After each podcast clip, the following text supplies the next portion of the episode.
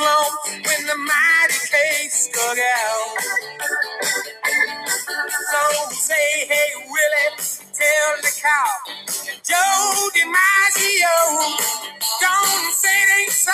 You know the time is now. Oh.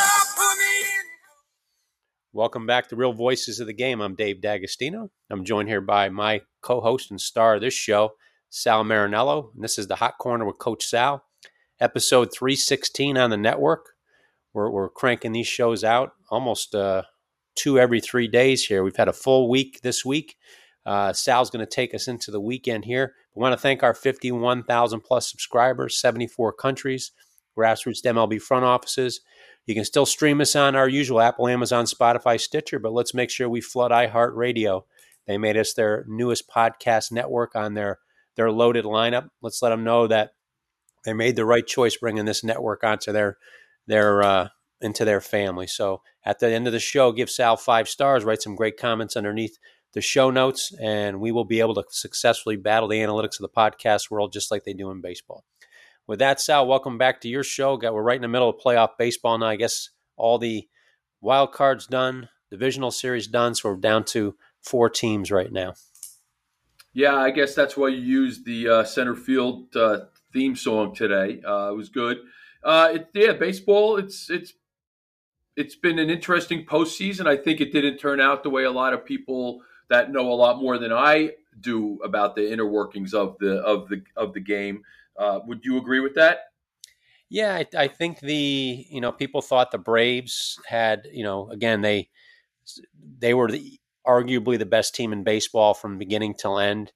We saw Baltimore bust out in the American League with over 100 wins this year, as opposed to 100 losses like they had several years ago, uh, back to back to back, I believe. And uh, I think you know, as as from my standpoint at the beginning of it, I thought once the playoffs started, because the way the format is, it gives really little, very little advantage to the teams that got a bye in the first round. We, I think uh, Jim Cott put me to the put me to the mat asking me for my predictions, and I, I go back to Houston and Philly. Those are the two teams I thought would be playing in the World Series this year. Uh, but very surprised at Texas. Uh, I thought Texas would. Uh, you know, they were they were leading that division late in the season with a week to go. Not only did they blow the lead, but they also blew home field wild card advantage. So they went from getting a bye potentially five days later. They're playing on the road in the wild card game for their lives, and they've they've been phenomenal. They're a lot of fun to watch.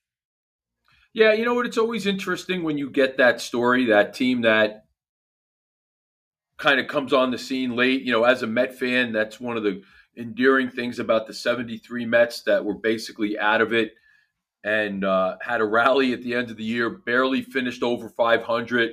They had a couple of crazy games down the stretch, and they just rolled through the. You know, they beat the Reds, who were at the height of the big red machine to go to the World Series, and then and then couldn't couldn't finish. But you know, they're, they're, those stories always make the games interesting, and I, I, think that's in most sports. I think what we've seen, and I, again, I don't know if there's agreement on this, and maybe there needs to be a little bit different definition of what kind of advantage the best teams get. But I, I sometimes think sitting out around when these games are hotly contested, and especially when you're talking about some teams that maybe had a fight down the stretch and really never took the foot off the gas, so to speak.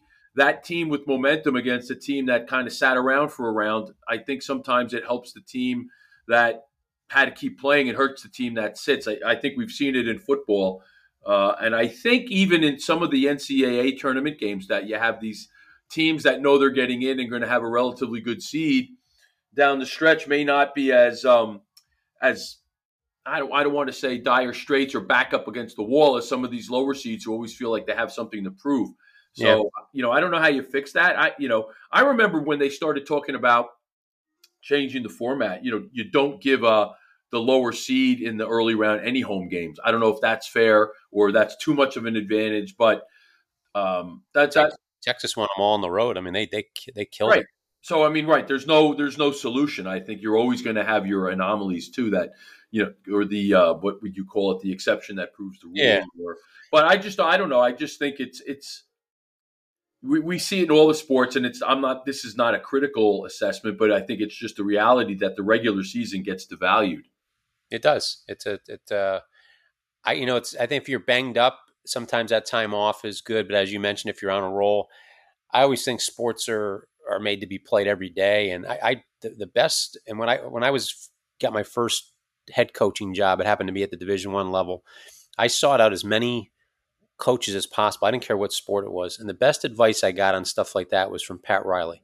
And, you know, he had a reputation with the Lakers being Showtime, but his personality really showed out with the Knicks and with the Heat, where it was smash mouth, battle you.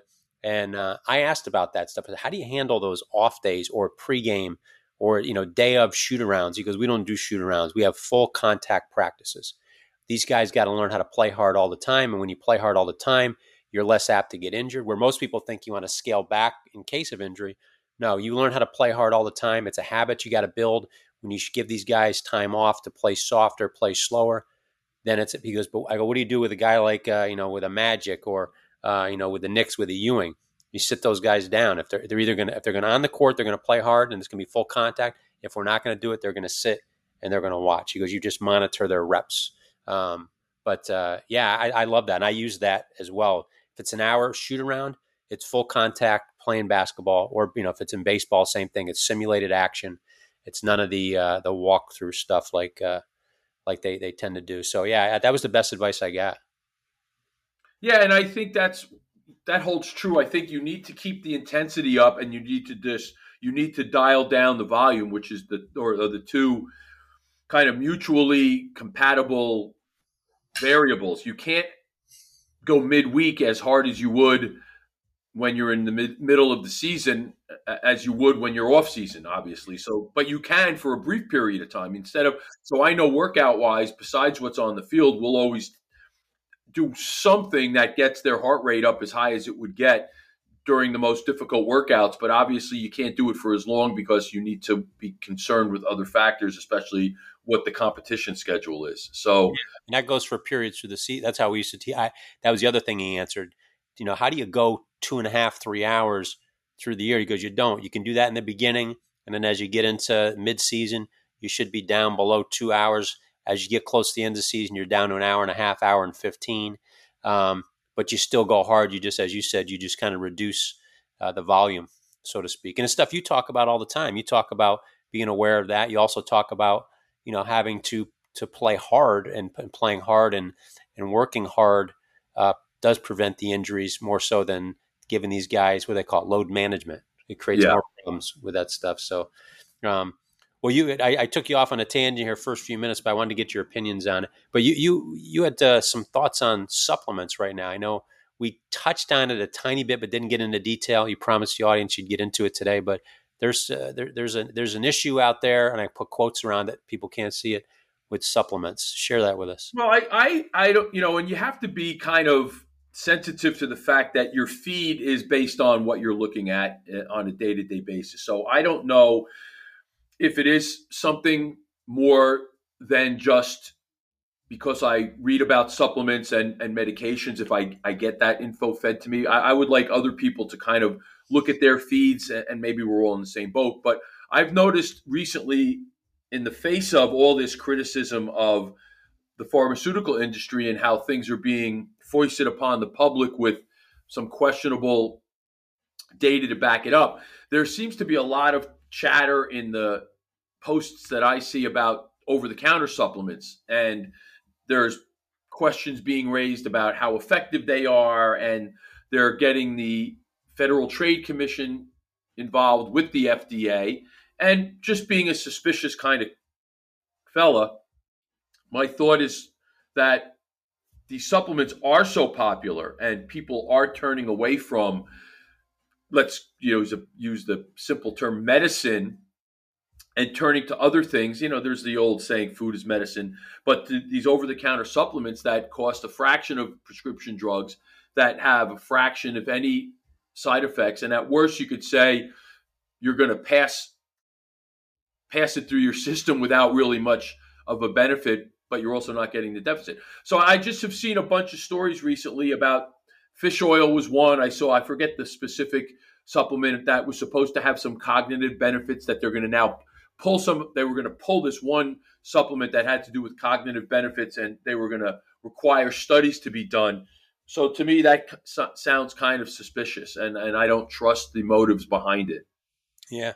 Well with with supplements and I'll throw some at you just so audience can get some some practical names like I mean every every day I take vitamin C I take vitamin D. Are those considered basic supplements? Yeah I mean I think there's also you'd be hard pressed to find data that and and you know all of these have stuff pros and cons, but I I, I think those are two pretty bona fide supplements that you're gonna get definite benefits from. I mean, vitamin C, of course, that yeah. that goes without saying, and and D and E, those are very valuable supplements that have had positive benefits associated with them, and I think they even do have some science that is serves as the underpinning for oh, that. Absolutely, yeah. Even like with so, like for instance, I take vitamin C, D, and E every day, and now I'm in the South, so there's a lot of fried fruit, a lot of fried foods down here, a lot of barbecue, and the people that eat a lot of barbecue, there's nitrites in barbecue, which is and I'm not trying to scare anybody. I'm not a doctor. I'm not, but there, there's it's uh, nitrites. Have, there's studies show cancer causing. So to block that, it's been studied that vitamin C. So if I go out and I know I'm going to have barbecue, I'll take make sure I take vitamin C. I give the same to the kids. Same thing with with the fried foods. Vitamin E has been shown to kind of counteract the fried food, uh, you know, hysteria. You can't live on fried food; you'll you'll be your arteries will be clogged. But vitamin E has been showed to block some of the adverse effects on fried food uh, that'll have. So I'll do vitamin E before we do that. Yes, and I think that's one of those things that too you you hear these stories and phrases bandied about cancer causing can can be dangerous, all those things, and, and and when you look at how the language is used, you find that while in some uh, in some meaningful way they have a negative effect. You would have to consume so much for it to really do any damage. And, and the, the great example, we just had that whole thing with aspartame. And the for some reason, all of a sudden, the WHO got in, involved with these artificial sweeteners, and they were classified in, in such a manner that sounds dangerous, but still is basically meaningless because you would have to consume so much of that to have any chance to have a chance of a problem. So I think um, we have to be a little sensitive and, and really read these columns, read, read these posts to, to get the, the right information and to, and to uh, stay close to reality with really what is truly harmful and what, in some sense, if you extrapolate crazily, is harmful. Yeah, and I, I, that's back to that. Yeah, that, that's probably a point I should have made too with the barbecue and the fried. If you're going every day, you got a problem. Um, yeah, you have, you have problems beyond what nitrites are going to do, just on yeah. the basic value of the food. You know, if you're eating fried stuff every day, it doesn't. It doesn't. It's not the. Uh, it's not the, the the ingredient way down the list that's going to get you. It's the fact that you're eating fried food or fast food every day. That's the problem. Yeah. Have you ever heard of nati, nati khanis? It's a soybean. No. It's a Korean soybean. Um, I, I started reading on that recently. I mean, I'll, I'll, put that down. I'll send you some info. And then resveratrol. Those resveratrol has been around and recycled for years.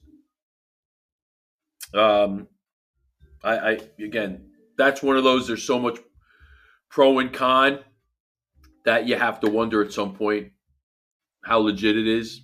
Yeah. So that's again, but again, I think as long as it's not harming people, which we know prescription medication medications certainly can do, then you're probably just at worst wasting money. You know, at, for, for a lot of these things. Yeah. Resveratrol is supposed to improve your cardio health, and the nattokinase I was reading up is we get cardio scarring in our arteries. and supposed to, you know, uh, break that down. But again, not a doctor on this end, so it's it's hard to tell. But that, those have been two of my most recent uh, reads I mean, I'm not a big fan of soy. There's enough negative on on soy itself and how processed how processed it has to be to be eaten, and really, it's one of those. It's not lab. Well, it's almost lab created food. I, I I think there's so much better forms of protein and whatever possible positive effect it has in the area you mentioned. If you are exercising properly, my bet is that is going to have way more of a benefit to you than whatever potential you get from eating it. And let's take a big step back and tell people that unless you're exercising and eating a, a well balanced meal, well balanced diet, all of these things are wasted on you because you these things are going to work not in spite of what you're eating, but they're going to work to support positive habits and, and healthy eating. So uh, let's use my example of the, the cocktail of supplements I think is great to sleep. If you're doing things that are going to not allow you to sleep properly, like drinking alcohol and drinking alcohol to an excess later, or having, if, especially if you're sensitive to caffeine, having caffeine later in the day, or getting wound up if you're a younger, if you're still in, in younger person and enjoy video games, you're you're or spending too much screen time and your brain is going 100 miles an hour and you're going to try to go to sleep. I don't think those things work. Same thing with some of the supplements on the muscle building side, like creatine, which is a bona fide supplement that is guaranteed to work in in responder in responders, people who are sensitive to it. There are people who don't respond to it, so you're unfortunately up against it if you don't respond to creatine. You still have to eat properly and exercise in the right manner for you to take advantage of the benefits that those substances could offer.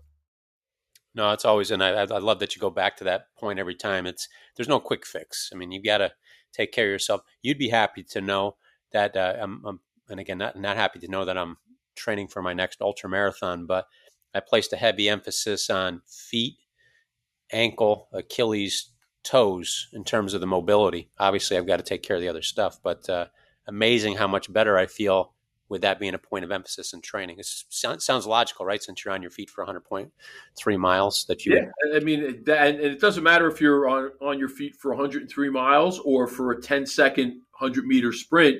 If your feet don't function properly, you're in trouble because your foot's what's in contact with the ground and is responsible for you being able to direct the forces you produce in the most positive direction. So, you know, or in the positive manner. So that that's that, and, and it goes even to. Um, I get parents all the time that ask about supplements, and I my boys did this with creatine. The message is the same. If you're eating properly and exercising properly, take it because there's really not much that you're to have a problem with if if you don't see a difference in the first three weeks with creatine, then you're not a responder. You stop taking it. Stop wasting your money. Uh, my boys all responded well to it. They were all athletes. They all ate well, and it was just something that organically came about. They wanted to try it, and my thought was, well, let's put my money where my mouth is. For years, I've always recommended it, and I've used it myself, and I felt it was healthy, and I felt there were no negatives to it, and we used it. And to this day, my boys who are in college, one who plays sports uses it and he finds it very beneficial. All three of my boys and myself have responded to it. So the body produces that naturally anyway, right? Yes. But yes, what, it does. But you you you don't run at the hundred percent or the saturation level, which is what the benefit of the creatine supplementation provides you with. It, it provides you with the ability to get to a level you couldn't get just from eating what and, and give and I, ne- I never took it. I, I was around you know professional baseball players that did even basketball players as a college athlete.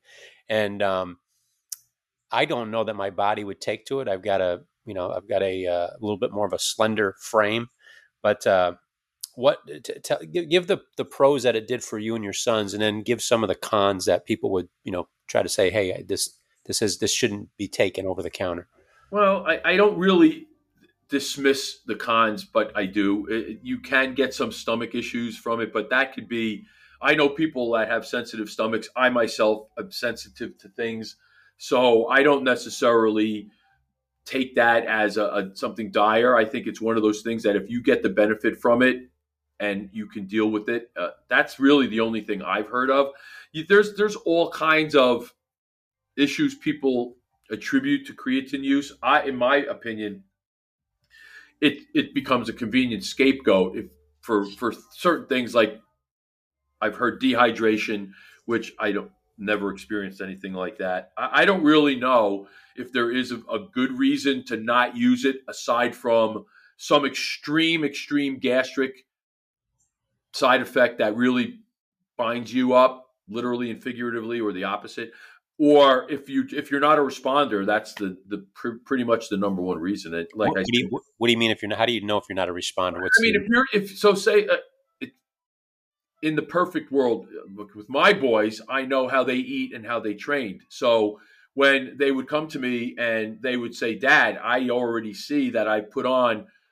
four or five pounds in a, a two week period for her kid who's had a hard time doing that, you know you're a responder. That's basically a way that you know you're responding. And, and it requires honesty with yourself. There's people who just flat out are not honest with themselves. There's people who will tell you they have a natural physique and when they've used growth hormone or yeah.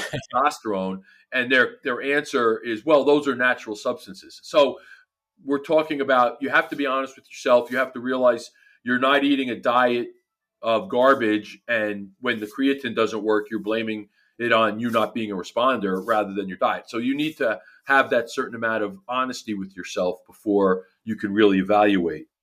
So, so weight gain, and obviously that's through muscle gain. Yeah, you're. Yes. It, it's it's so it really is some. It's water gain. It's you're going to gain some water weight because what it does is it helps fill the cell and what it also does is help stave off fatigue. So the thought, the theory, and the practice of it is by doing that, staving off the fatigue allows you to work a little harder and then it aids in the recovery. And if you're eating the proper amount of protein, then that's kind of the magic mix of what you need to have the creatine supplementation be successful. Yeah. No, I, I uh, it's something I've thought about for my two boys because – they're at that age now where their their bodies are maturing, but I've stayed away from it. And actually, I haven't really had them lifting either. Just uh, no supplements, no lifting, a lot of body weight stuff, and a lot of just performing the physical activities that they they're performing right now. A lot of lot of chin ups, chin ups, and push ups. Really, yeah, that'll it'll those those are muscle growth stimulating exercises. So you probably be an interesting test case. Take your older boy, take try with Tanner, see how he responds, and with just that very minimum of training that you're doing, and you'll know in three weeks. And just if anyone is interested, you only need to get the creatine monohydrate in its most basic form, which should cost you twenty dollars. Let me see my canister here. Uh, for about a pound, you're you're talking about twenty bucks.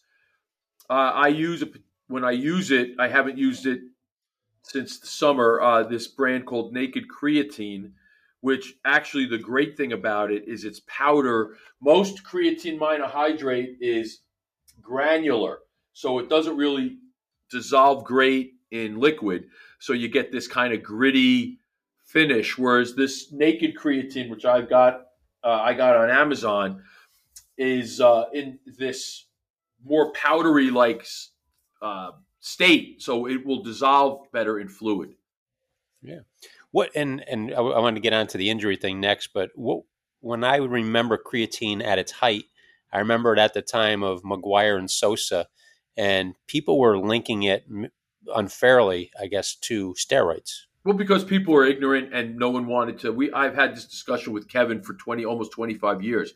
It was so blatantly obvious what the reason was for these guys to be massive humans, and no one wanted to talk about it. And it was very easy to look in the in the. I think it was McGuire had a canister of it in his locker, and you would have thought it was a pound of cocaine the way they responded uh, when it just was it's ignorance and the ignorance is still there we still get the same response from people when you tell them the workouts haven't changed much for these guys they're not doing much differently and they're 20 30 40 pounds heavier uh, it's not the chicken breasts or the steamed vegetables that's the reason, or their over the counter protein supplement. There are pharmaceutical preparations which are responsible for that. Yeah, no, I uh, I'm glad you brought that up. I, I, I thought about that initially, and I'm I'm assuming if I had that misconception back then, I don't I don't have it now. That maybe others in the audience may have had that, so I wanted to clear that up with them. So you had, you had text me about uh, end results and injuries uh, as it pertains. You know, you get to the end, the injury happens. Injuries linked to system failure. Well, let's uh, one quick thing I wanted to mention, and this was something I texted you. I've written about this and we've talked about it in the past, but it's getting more so. There's never been a worse, and since we were talking about these supplements and, and the things related, there's never been a worse time to not be healthy than today. And the reason, and by, by being healthy, I'm not talking about a short term issue if you get a cold, if you've got hay fever, if you have allergies, stuff like that. I'm talking about your general state is one of being unhealthy where you don't exercise, you don't get sunlight, you don't get fresh air, you aren't eating a balanced diet. You're and, and you've seen it, we've talked about it too. The the movement to getting people on medications rather than changing lifestyle, it's not going to we're not going to get this fixed. You're not you're going to have to fix it. People, the general you are going to have to fix this yourself. You're going to have to start taking more responsibility than you already have had to have that you probably many people haven't. So it's really going to be a massive shift for a lot of people to be able to start getting more involved in their own health and fitness. And it, it involves things like we talked about the supplements that can help you sleep, things that you can do to be healthier, such as minimize how much breathing through your mouth you do. We haven't really talked about that in a while. We could talk about that at another time. But all of these little things moving, getting out, getting sunlight, breathing through your nose, taking the time to spend a half hour a day on very, very basic but easy to do movement things before you go to bed or sometime during your workout. Though, and those are the things that now are never have never been more important because once you take that step or once you get into that funnel to use a marketing term where you've become on prescription drugs you're not getting out of it and you're not going to be healthy in any real sense. So we could get a, little more into that later uh, and i think we should do a little more on that but i just want to bring it to your attention people's attentions we're, we have the worst health outcomes here of any industrialized nation. So we've already kind of turned the, the bad corner, and people are looking for these quick fixes that come through drugs.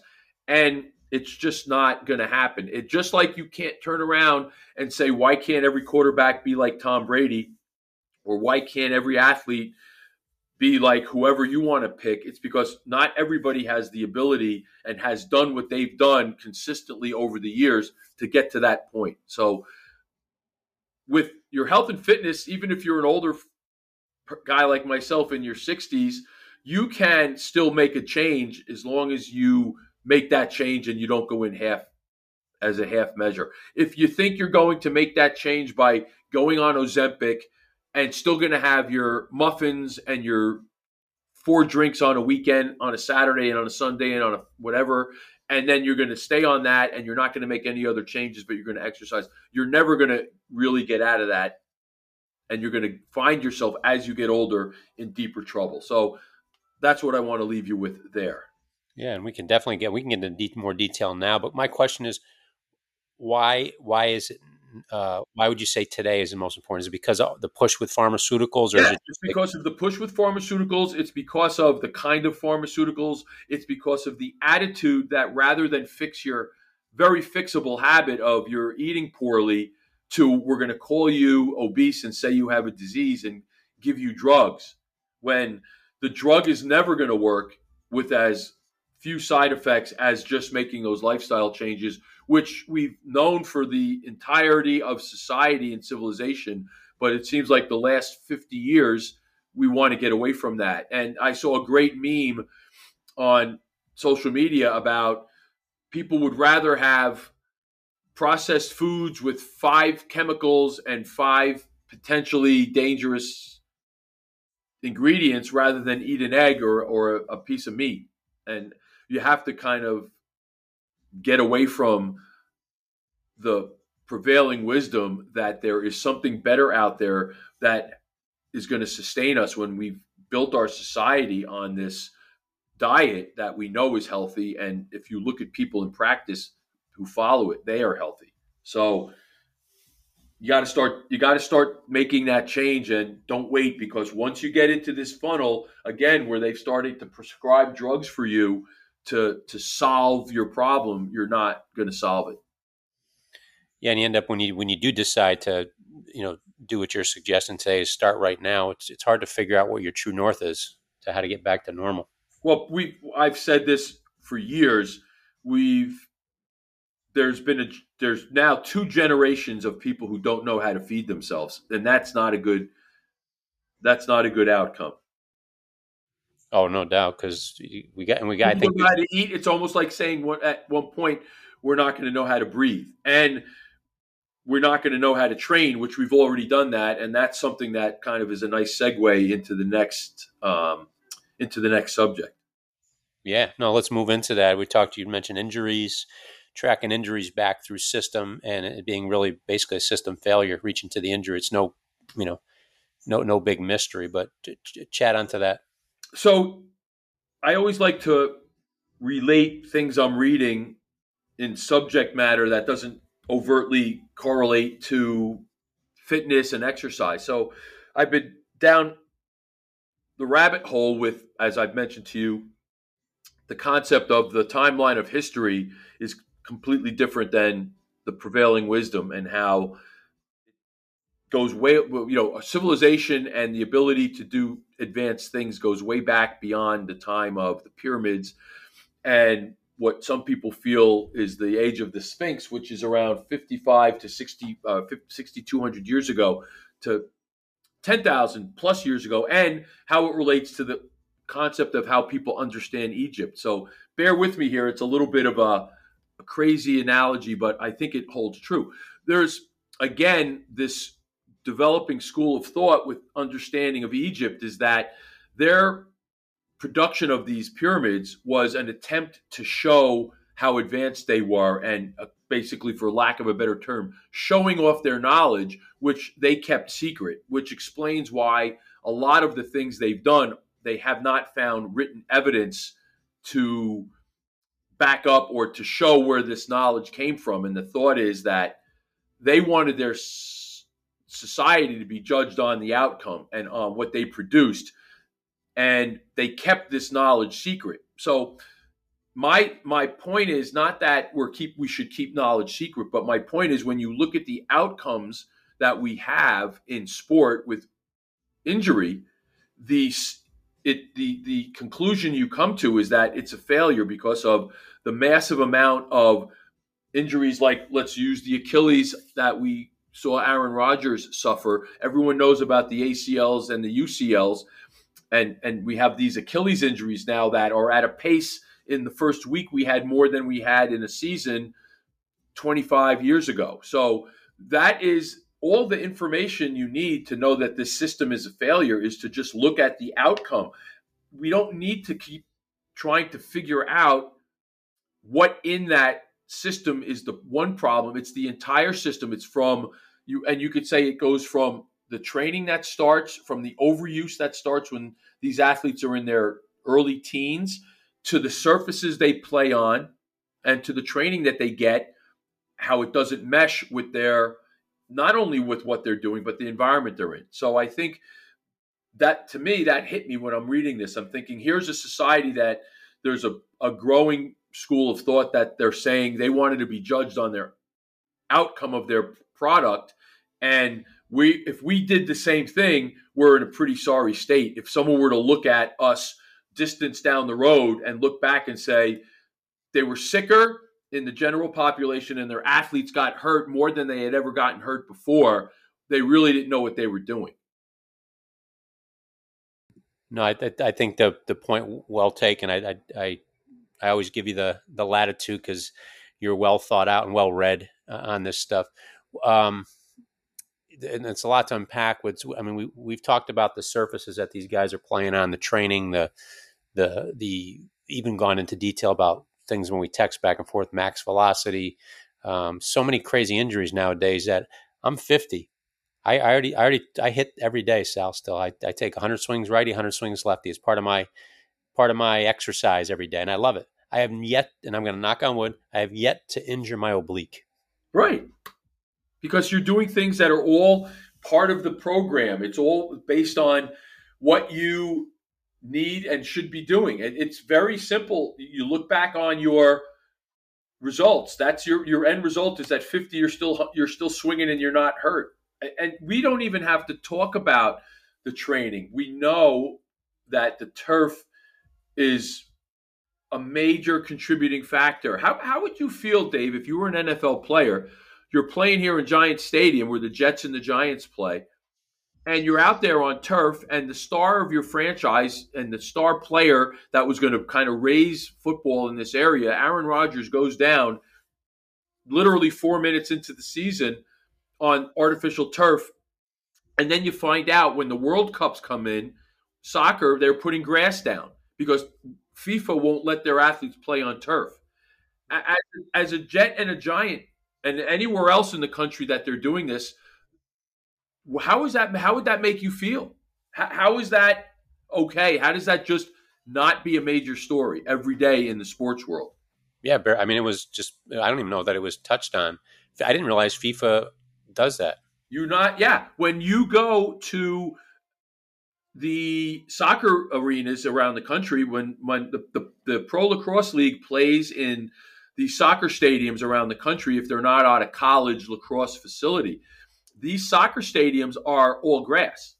The PLL championship game, which was in Philadelphia this year, was on. It's a great the where the uh, Philadelphia, I believe it's the Philadelphia Union play is grass field because soccer is played on grass. I'm sure in some places they play on turf, but the World Cup has to be played on grass.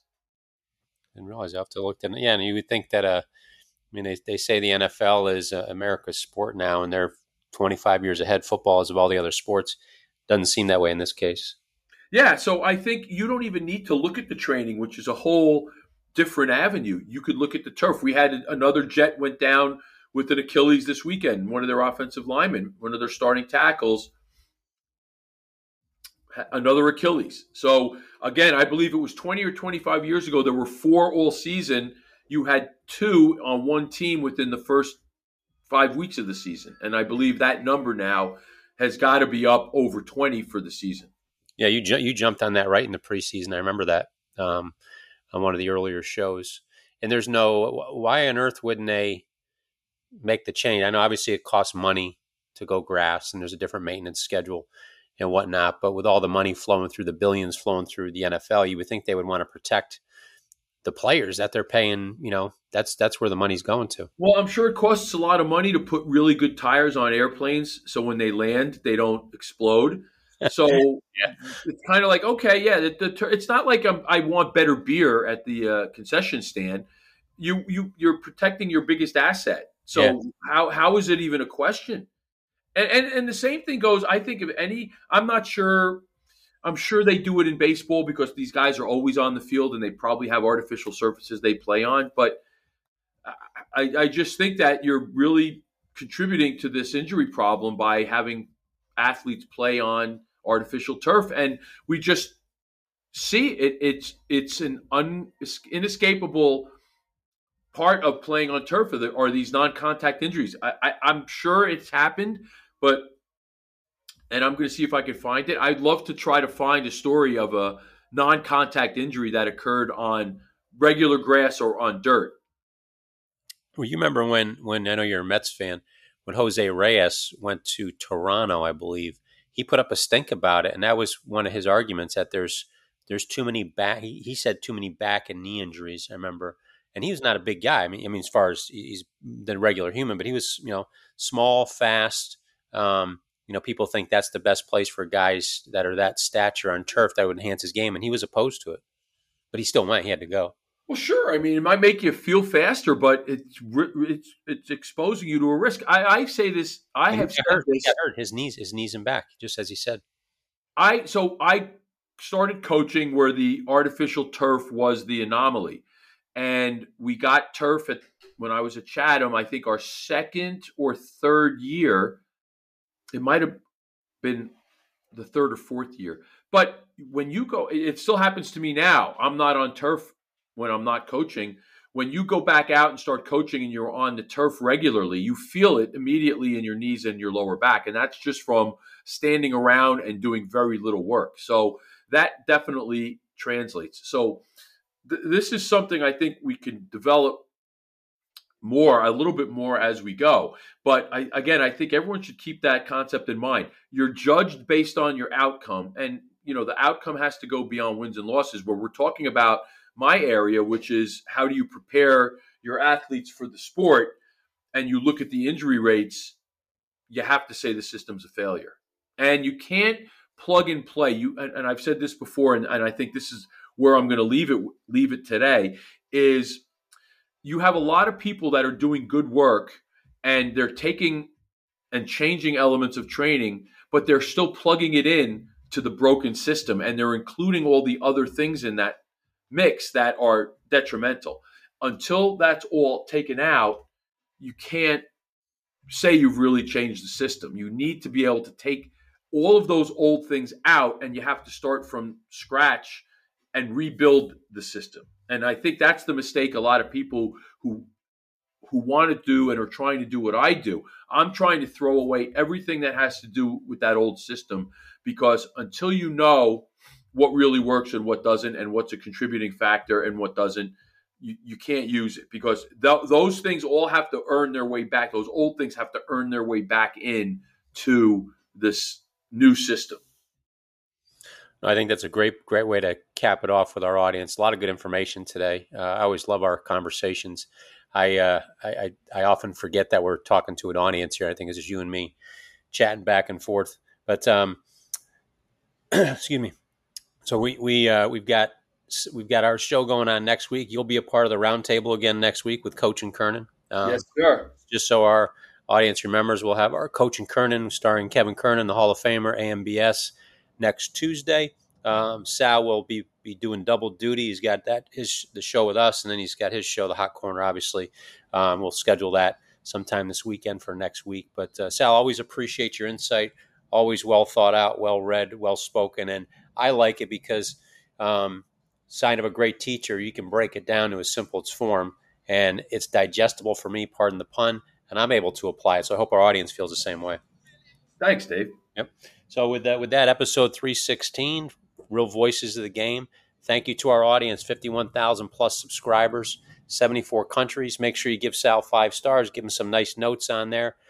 Let iHeartRadio know that they they grabbed the, the best podcast production group to join their already illustrious family. Keep us in the bigs because uh, we do battle the analytics of the podcast world just like they do in baseball. With that, the hot corner with Coach Sal. Sal, have a great weekend. Thanks, Dave. You too. See you next week. Thank you.